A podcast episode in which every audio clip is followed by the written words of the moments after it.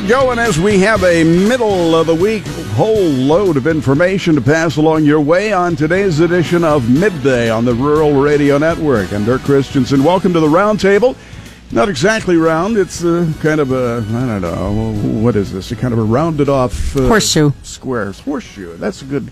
Yeah, I sit in the middle of the horseshoe. All these people regale us with information on the microphone strewn here and about.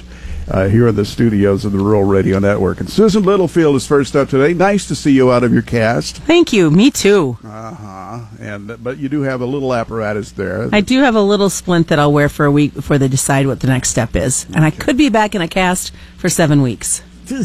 Yeah. All right. Well, I don't know how she does it, ladies and gentlemen. It's a superhuman effort. I don't know about that. But here she is to lead the rural radio information up today. And what do you have? Well, coming up at twelve nineteen, uh, Clay's going to have UNL Extension no-till specialist Paul Jasa and no-till producer Roy Falscrap talking about the importance of no-till things that they're seeing that you could utilize already starting this spring with planting.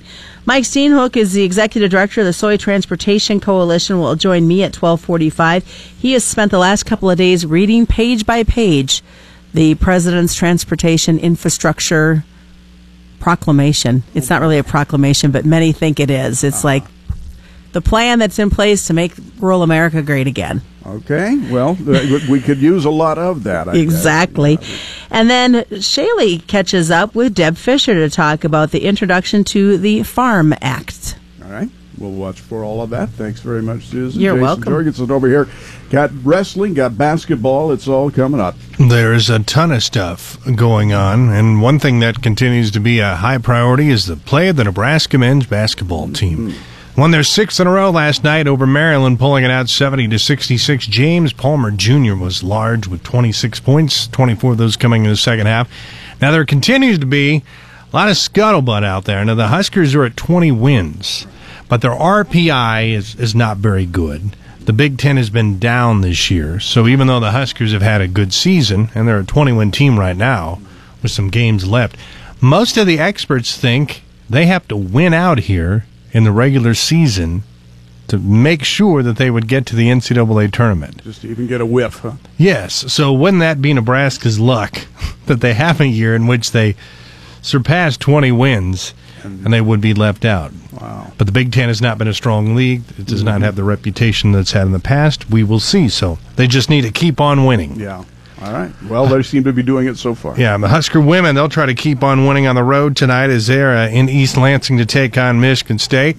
It would be the 10th Big Ten Conference victory of the season for the Huskers. Uh, the women also appear to be poised to head to the NCAA tournament. They are 18 and 7 overall, 9 and 3 in Big Ten action. And stop me if you've heard this story before. Former Heisman Trophy winning quarterback Johnny Manziel says he's making a football comeback.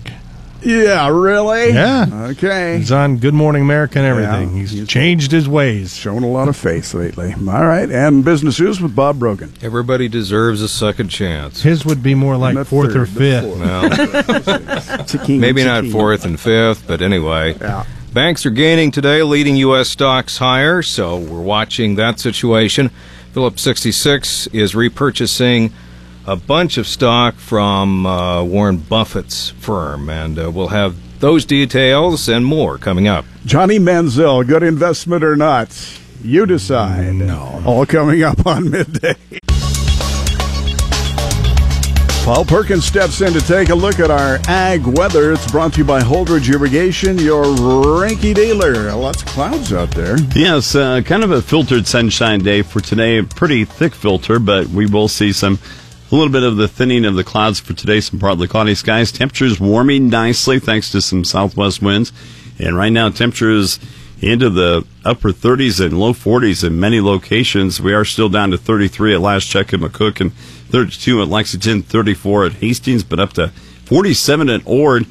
This morning earlier, they were at 13 degrees, one of our chillier spots, and 54 right now at Thetford. Very nice morning. The uh, interesting thing is on our super duper weather screen here, Uh-huh. all of the temperatures, you know, for each 10 degree split that you have for those temperatures, it's a different uh, color. And it, it looked like Neapolitan ice cream had been spilled all over Nebraska this morning. So many different ranges. Yes, exactly. Yeah, because we uh, we did have a big spread in temperatures this morning. It was kind of nuts. Like, like Ord was at 13, and just down the road in Broken Bow was 31, and up Nuts, at Thetford yeah. is in the 40s. So Yeah. And look at that. We're getting into the 50s in parts of the panhandle now. It's very nice and coming this way. Yep, exactly. Uh, cloud cover on the increase today, giving us some filtered sunshine, some cirrus, uh, cirrus clouds moving through, some thin cirrus clouds, and some low pressure approaches out of the northwest. Temperatures mild with that southwest flow ahead of the area of low pressure. A cold front tomorrow will cool our temperatures slightly with some breezy northwest winds, but not as cold as we have been experiencing. Actually, temperatures tomorrow closer to what we usually get this time of year in the low and mid 40s in many locations. A reinforcing shot of cold air, though, with Canadian high pressure arise for tomorrow night into Friday, and that will cool our temperatures off even more. As that area of high pressure slides southeast over the weekend, some south winds kick in on the backside, and we'll see our temperatures warm up to some nice levels over the weekend, especially by Sunday when we're looking at highs once again in the 40s and 50s and close to 60 over southwestern locations like Kansas, looking at temperatures today in the low to mid 60s. That pattern still looks mainly dry through early next week. There are some small chances of snow with an Arctic blast that starts to arrive by late Sunday night into Monday. More light snow is possible in the middle part of the week as that Arctic air lingers much of next week. And that is evident definitely in the long term. A high likelihood of colder than normal temperatures for Nebraska, Kansas, and the western, two thirds of the U.S. Monday through February 23rd. And actually, the chances for colder than normal temperatures increases towards those later periods of late next week through the 23rd. The precipitation forecast in Nebraska and Kansas starts out with above normal precipitation the early half of next week. Then we trend drier than normal late next week through the 23rd. In the markets, weather factors include unfavorable weather in the next few days for South American crops and limited rain chances for wheat and the southern plains. Sudden warmth across the nation's midsection will be short lived as cold air sweeps across the plains and Midwest by tomorrow and Friday. Another blast of cold air expected in the northern plains and upper Midwest late in the weekend and early next week. Another significant precipitation event will unfold from northeast Texas to the central Appalachians. Flooding is possible where they've already seen some heavy rain. It's kind of a different story, though, unfortunately, for much of the southern plains, wheat areas where it remains dry. Five to seven days out, though, north central Texas and south Oklahoma may get in on some rain. More dry weather expected in key growing areas of southern Brazil the next six to seven days, but the heat won't be a big problem. Soybeans would benefit from more rain. Towards northern Brazil, rain will slow soybean harvest and second crop, second corn crop planting, especially this weekend and Monday. In Argentina, dry weather and a warming trend will maintain the crop stress through at least the weekend. There's an uncertain chance of scattered rain in the driest areas of southern Santa Fe and southeast Cordoba that does not come until about Tuesday. Our information brought to you by Holdrege Irrigation, your Reinke dealer, Ag Weather with Paul Perkins, and I'm going to put you on the spot here. I know you've made a judgment call. There are some folks who are calling for some fog about midnight tonight. Yeah, we could see maybe a little bit of patchy fog. You know, if we get a lot of melting today, a lot of that moisture going to be left in the air. Winds are expected to die down quite a bit tonight, but a lot of times that fog won't last a whole lot because we are going to see those winds turn to the west tomorrow and northwest, and so that'll make that, sh- that fog very short-lived. All right, so the line judge says the foot was out. There won't be that much fog if there is any. Yeah, fog. looking at maybe patchy at best. All right, very The good. outlook. And you can catch all of the forecast information, of course, on our website, and you can get a hold of our app as well. And you need weather anytime, KRVN.com.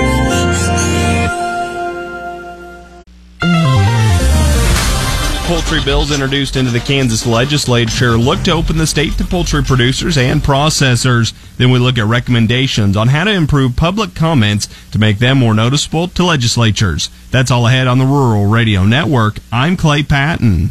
Two Kansas Senate bills are receiving widespread support that would allow the expansion of confined chicken growing operations as well as processing plants within proximity to residential areas. Kansas Senate Bill 364 and 365 have both been endorsed by two of the state's largest ag industry organizations, including K-State University faculty and county development groups. The proposed legislation would set boundaries of concentration of chicken houses, the number of birds at each site, and establish locations where a chicken processing plant could be built. These bills look to improve the recruitment of companies interested in making investments in new production facilities. Kansas Department of Ag Secretary Jackie McClaskey says if we're going to grow the economy, we need to grow agriculture. These bills are not designed to do anything to weaken our environmental standards. It's designed to change the role of the state and locals in deciding what kind of business they want to recruit in their community. Kansas, in retrospect to many of its neighboring states, has only a modest poultry footprint, while the surrounding states have fully embraced poultry production and poultry processing. Scott Baer, Associate Professor of Animal Science at K-State, weighed in on the discussion, saying, out of all animal production, poultry is one industry that is rapidly expanding and will probably continue to expand well into the future. The Senate bill's timing follows last year's community backlash after Tyson Foods proposed to build a $320 million poultry production and processing complex near Tonganoxie, Kansas. Tyson also wanted to open a chicken hatchery and feed mill to serve up to 400 chicken raising houses on farms and ranches within a 50 mile radius. After initial support for the development, the public soon turned against the proposal and Tyson pulled all of its possible investments. This story is available as well as many other ag news stories at ruralradio.com. In other ag news, public comment periods give ag producers a rare chance to influence regulatory decisions that directly affect their farming operations. To their credit, many producers take advantage of these comment periods, but with thousands of comments streaming into an agency's website, it's easy to be overlooked or dismissed. This proof comes as more than 40,000 public comments submitted to the EPA on the soybean seed treatments the agency only identified 150 comments as worth reading. In the EPA statement following the public comment period, it said approximately 150 comments contained substantial information and or cited additional data that was directly relevant. To help producers make sure their voice is heard, DTN has a few suggestions on how to comment meaningfully and make your opinion count in a public comment period. First and foremost is make sure you're at the right time at the right place. Regulations.gov can be a confusing place, so make sure you're commenting on the right docket and the right rule. Forget the form letters, DTN recommends. If you look at the public comment section of recent pesticide decisions, you'll find thousands of identical prepared statements copied and pasted over and over with a different name signed to each one. These form letter campaigns have become a popular way for companies and organizations to flood a federal agency with their viewpoint, but they're unlikely to sway regulators. The EPA noted that the comment process is not a vote. One well supported comment is often more informative to the agency than a thousand form letters. Next, make sure you have your facts correct and back them up whenever possible with personal and professional research. Ag producers make up just 2% of the population, but they still have a voice. Make sure yours is heard when it comes to important ag legislation. I'm Clay Patton. Keep a straight row and keep listening to the Rural Radio Network. UNL Extension and cover crops, as well as why it's important for producers to attend meetings and to expand their knowledge on farming and other ag operations. That's all ahead on the Rural Radio Network. I'm Clay Patton.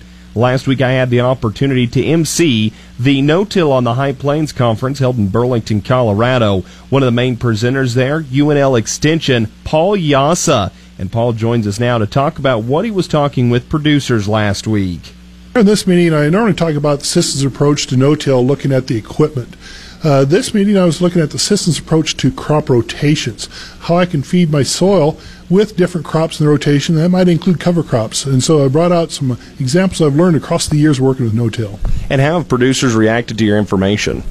That's a presentation doesn't give them the recipe. You makes them think about what goes into the recipe, and from that I'm getting a lot of positive comments. I'm opening up their minds to thinking about what they're doing with the soil. And you've been on the no-till track for a long time. Kind of talk to us about from when you began to now some of the changes you've seen.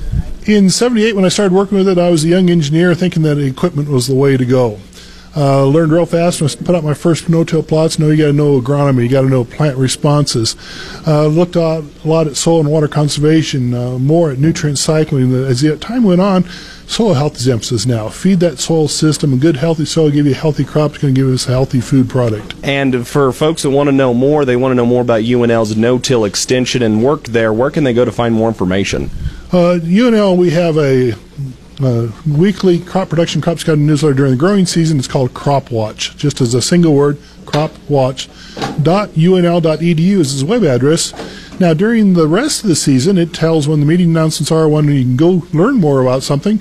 But it's also our portal to all of our information from UNL on crop production. You can click on corn, for instance, click on nitrogen, click on here's our recommendations, or click on wheat, diseases, and so on. So, again, a portal for information all the time, meeting announcements in the meeting season, and crop scouting in the summertime.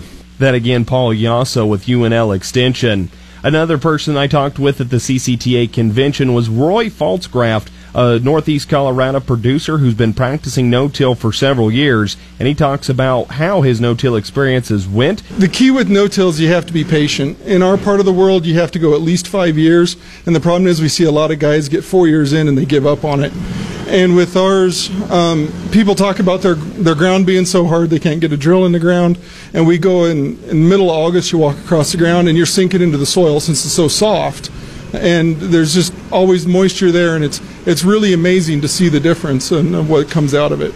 And Roy, for folks that are thinking about attending a conference like this, what would be your recommendations to them? Um, I think the biggest thing is bring a friend. Uh, there's so much information and so many different seminars, and part of it you can go to the same seminar and you'll have stuff to talk about. Part of it is is you can split up and cover more ground and get more ideas, but you need somebody to bounce ideas off of so you can come up with new things for, for what, what's, what's going to work for your operation. Then again, Roy Faltzgraff, a local producer who attended the No-Till on the High Plains Conference, talking about how he's implemented no-till on his dryland operation, as well as why it's always good to bring a friend or someone along to these conferences to bounce ideas off of. The CCTA convention lasted over two days and saw more than 400 producers and ag industry stakeholders pass through the doors. The conference included over 10 breakout session leaders as well as two keynote speakers. You can see video interviews with the speakers and breakout session leaders and more all at ruralradio.com. You're listening to the Rural Radio Network. It's midday on the Rural Radio Network, and time to check sports now with Jason Jorgensen. Hey, thanks, Dirk. We'll make it six wins in a row for the Nebraska men's basketball team as the Huskers edged Maryland last night at Pinnacle Bank Arena. James Palmer Jr. scored 24 of his 26 points in the second half, and Isaiah Roby had all 11 of his points after half as Nebraska secured its first 20 win season in 10 years. Roby says the Huskers know there's still a lot on the line from here on out. I think they're battling too. I'm not sure tournament chances are, but they're they're battling like a team that's trying to make it too. So I mean, all the teams from here on out are playing for something. Um, so I mean, every game is. I mean, like you said, it's like a tournament game. You lose, it can, it can hurt your chances a lot. So this is also the first time since the 1997-98 season that the Huskers have won six straight games in conference action.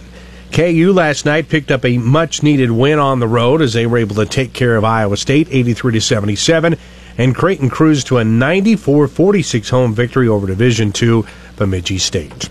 The Nebraska women's basketball squad opens up a two-game Big Ten road swing this week as they're in East Lansing, Michigan to take on Michigan State.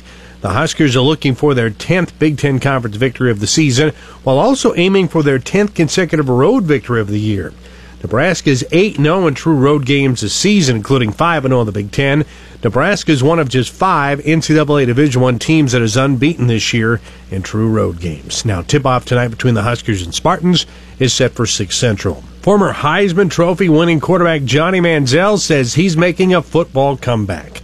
Manziel announced today that he will participate in the Developmental Spring League in Austin, Texas, which will play from March 28th to April 15th. This league is designed for players hoping to impress NFL scouts. The league confirmed that Manziel will participate. Manziel won the Heisman as a freshman with Texas A&M in 2012 and left school after his sophomore season for the NFL. He was drafted in the first round by the Cleveland Browns, but then cut in 2016 and hasn't played since. And the Olympic men's hockey tournament has opened up with a pair of surprises with both the Americans and the favorite Russians losing 3 to 2. Slovenia rallied late to nip the Americans. In the second game, the Olympic athletes from Russia lost to Slovakia by giving up a two goal lead. The Russians were widely considered the pre tournament favorite for the gold medal. That's a look at sports. Have a great day. I'm Jason Jorgensen. Stay tuned. More midday is just ahead. You are listening to the Rural Radio Network.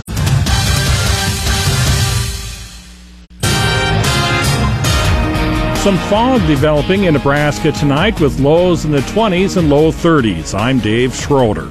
Officials say they arrested a California man after marijuana, hash oil, and hash wax were found in the truck he was driving down Interstate 80. A Seward County Sheriff's Sergeant deployed his police dog after making a traffic stop around noon yesterday. A Sheriff's Office news release says the dog alerted the sergeant to the odor of drugs in the vehicle. Officers who searched it found nearly 112 pounds of marijuana, 995 vials of hash oil, and nearly 5 pounds of hash wax. The street value of the drugs is estimated at $560,000. The truck driver was arrested on suspicion of several drug crimes. Senator Bob Krist announced yesterday his plans to run for governor as a newly registered Democrat. Previously, Krist had changed his party affiliation from Republican to Independent in his bid for governor. He told supporters that he's hopeful voters will consider his record in the legislature over the past 10 years. I was appointed by a Republican governor, but upon walking in the doors of this nonpartisan unicameral, I put my voter registration away and worked for the past 10 years with Democrats, Republicans, and independents to get things done for the 1.9 million people around the state. Every day of every session for the past decade, I've been proud to stand in that chamber, embodied by the nonpartisan leadership that George Norris envisioned. Driverless cars could become a reality on city streets under a bill heard by members of the legislature's Transportation and Telecommunications Committee on Tuesday. A bill, LB 989, introduced by Lincoln Senator Anna Wishart, would authorize a city of the primary class to conduct a pilot project to test autonomous vehicles, which operate without a human operator. Currently, Lincoln is the only primary class city in the state.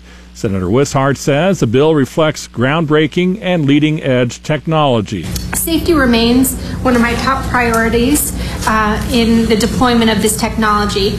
In a time where vehic- vehicular crashes uh, and fatalities with crashes are on a rise, autonomous vehicle technology shows great potential in preventing injuries, saving lives, and reducing the cost of traffic crashes. An estimated 94% of traffic accidents are caused by human error. The idea received a lukewarm reception from State Department of Motor Vehicles Director Rhonda Lahm, who said Nebraska would be best served by a comprehensive statewide policy instead of a localized pilot project. Our app is a perfect companion to your phone. Download it free in the App Store or Google Play. Reporting from the KRVN News Center, I'm Dave Schroeder. Many describing the infrastructure plan as overdue. Transportation and consequences is what it means to the rural communities. And the temptation to focus exclusively on roads and bridges, but the need to also focus on waterways, ports, and rail. Good afternoon. I'm Susan Littlefield on the Rural Radio Network. Mike Steenhoek is the executive director of the Soy Transportation Coalition. He has spent the last couple of days reading over President Trump's unveiled infrastructure plan and what it does mean for rural America. I think it's important that we at least have this discussion is commencing. Oh, this is something that we've been anticipating for a considerable period of time, and infrastructure has been perpetually on the on-deck circle, and it's nice to see finally that there's some, some at least some specific contours of what the president is envisioning and aspiring to do. And so we're, we're very hopeful that something will get achieved uh, in the very near future because the reality is, is that you, as you get closer to the election season, and you can argue that we're already in it, but as you get closer and closer to it, the prospect for getting something done actually goes down. So we're very hopeful that something will get achieved in the very near future. We're very encouraged that there is that the president wants to make his strategy multimodal.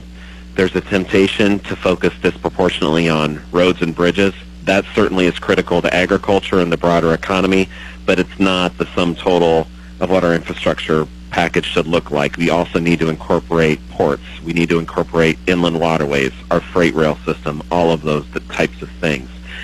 And so we and we also appreciate the fact that there is some specific attention to the needs of rural America in that plan and the desire to allocate some block grants to states to allocate funds for some of the specific rural needs.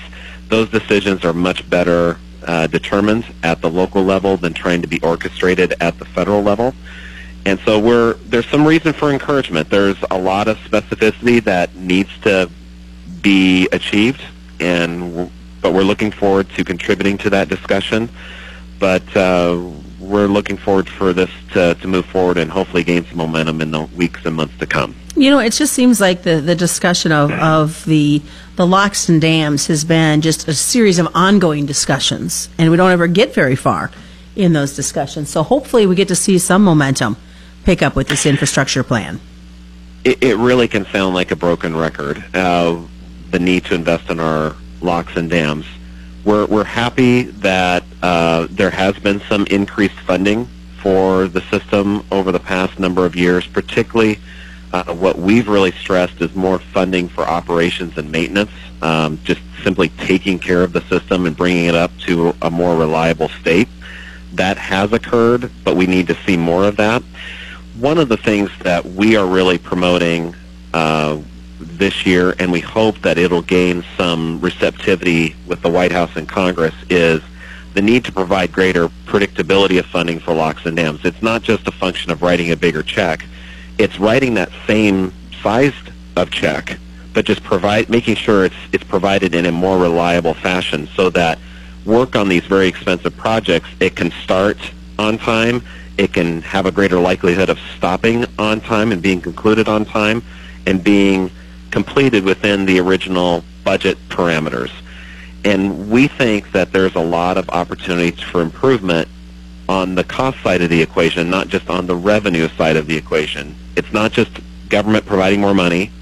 We would certainly we would like greater investment levels, but there's also a lot of room for improvement on the cost side of the equation, getting more bang for our buck. Anything else that you would like to add as we as we move forward with this infrastructure discussion?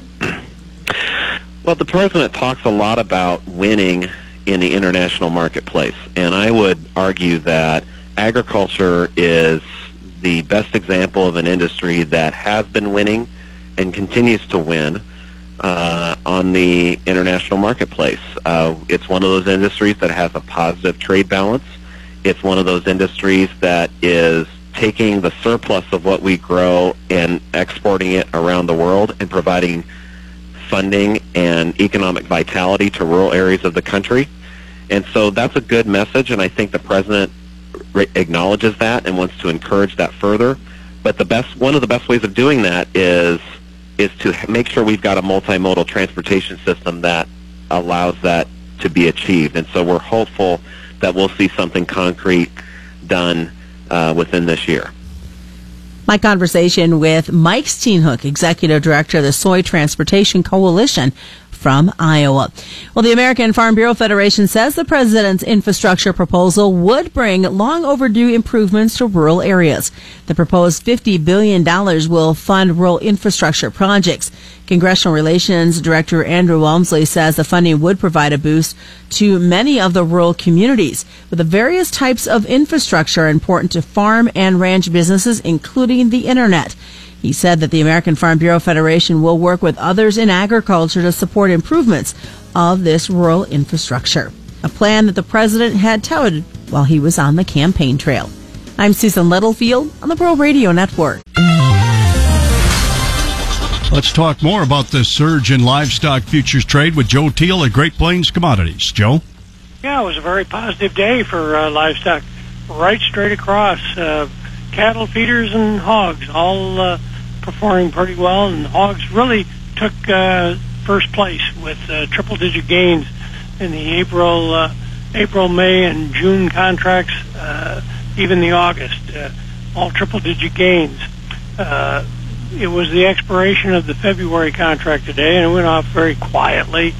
Uh, but uh, noticing that the, the uh, discount uh, with the April contract where the uh, February went off, uh, we saw some pretty good uh, buying show up.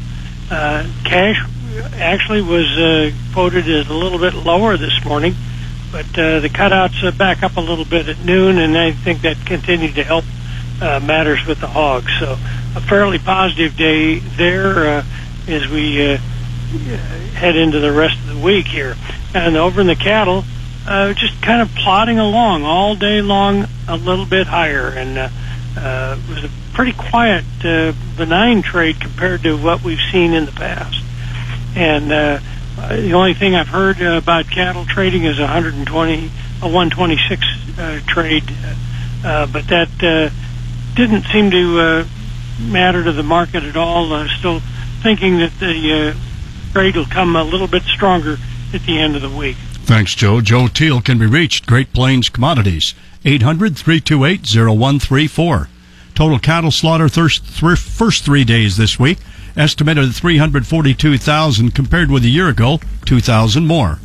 1,388,000 hogs, 82,000 more than one year ago. Producers are encouraged by the introduction of the Farm Act. Good afternoon. I'm Shaylee Peters on the Rural Radio Network. Our guest today to visit with us about this, one of the senators that introduced it, Senator Deb Fischer. And Senator Fischer, you led the way with this act, and it's something we've been watching from 2017 into 2018 now. There was a lot of uncertainty surrounding this, so why don't you just jump in and tell us a little bit about your Fair Agricultural Reporting Method Act? Well, we've just heard so many concerns the last um, several months, especially about the reporting requirements that are out there for farmers and ranchers. And it's in regards to um, uh, ruling by the D.C. Circuit Court, which overturned an exemption that EPA had granted to livestock producers. The bill or the law was never was never meant to include livestock. It's a Superfund law that uh, looked at hazardous waste sites. So when the D.C. court overturned that exemption, uh, it was time to get to work. And so we brought together a really good coalition of a bipartisan group of senators who want to see a, le- a, legislative change to that and be able to exempt these animal waste emissions. I led led the group. We have a number of Republicans. We also have a number of Democrats on it. And as you know, to be able to get anything done in the United States Senate, it does take bipartisan work. Uh, I'm hopeful that we can get this done. And I think it is encouraging to see the bipartisan effort on this. And so hopefully let's talk about the timeline for this and what we can expect there. And then also, what exactly does this mean for producers? Well, for the timeline, as, uh, as you said, we just introduced it yesterday. Uh, we'll see, since it does have such great bipartisan support, that possibly it could be passed by the Senate on unanimous consent. If we do get enough uh, support from folks on the other side of the aisle, from Democrats, uh, and nobody objects, um, that's that's kind of the best case scenario. You know, it's really um, it's ridiculous that um, we would have to look at at um, livestock uh, as uh, as really a, a superfund site, a, a, contaminated site where you usually are looking at hazardous waste or or uh, chemical uh, spills, things like that. And EPA understood that, but obviously the the DC District Court did not. And there there is no uh, public health benefit to these rules being put on agriculture. There there are no mechanisms in place that can be used to try to calculate those em- emissions. And so, um, yeah, as I said, with with this great support that we're getting from Republicans and Democrats here in the Senate, uh, we just hope to get it done and get it done soon. And one last final quick question for you, Senator Fischer. Is this something that will be effective immediately for producers? Uh, I, I hope so. I hope so that we can get that in, yes. All right, thanks so much. Senator Deb Fischer, visiting with us today about the Fair Agricultural Reporting Method Act or Farm Act introduced yesterday by her and several other senators on both the Democratic and Republican side of the aisle. For more information on this, you can visit ruralradio.com. You're listening to the Rural Radio Network. Dewey Nelson on the Rural Radio Network. Soybean meal finished higher for the seventh straight session today, lifting soybean contracts. Corn was fractionally higher. With us, John Payne, Senior Marketing Analyst with Daniels Ag Marketing in Chicago and publisher of the newsletter This Week in Grain. So, did the currency market have a, a big factor in this rally?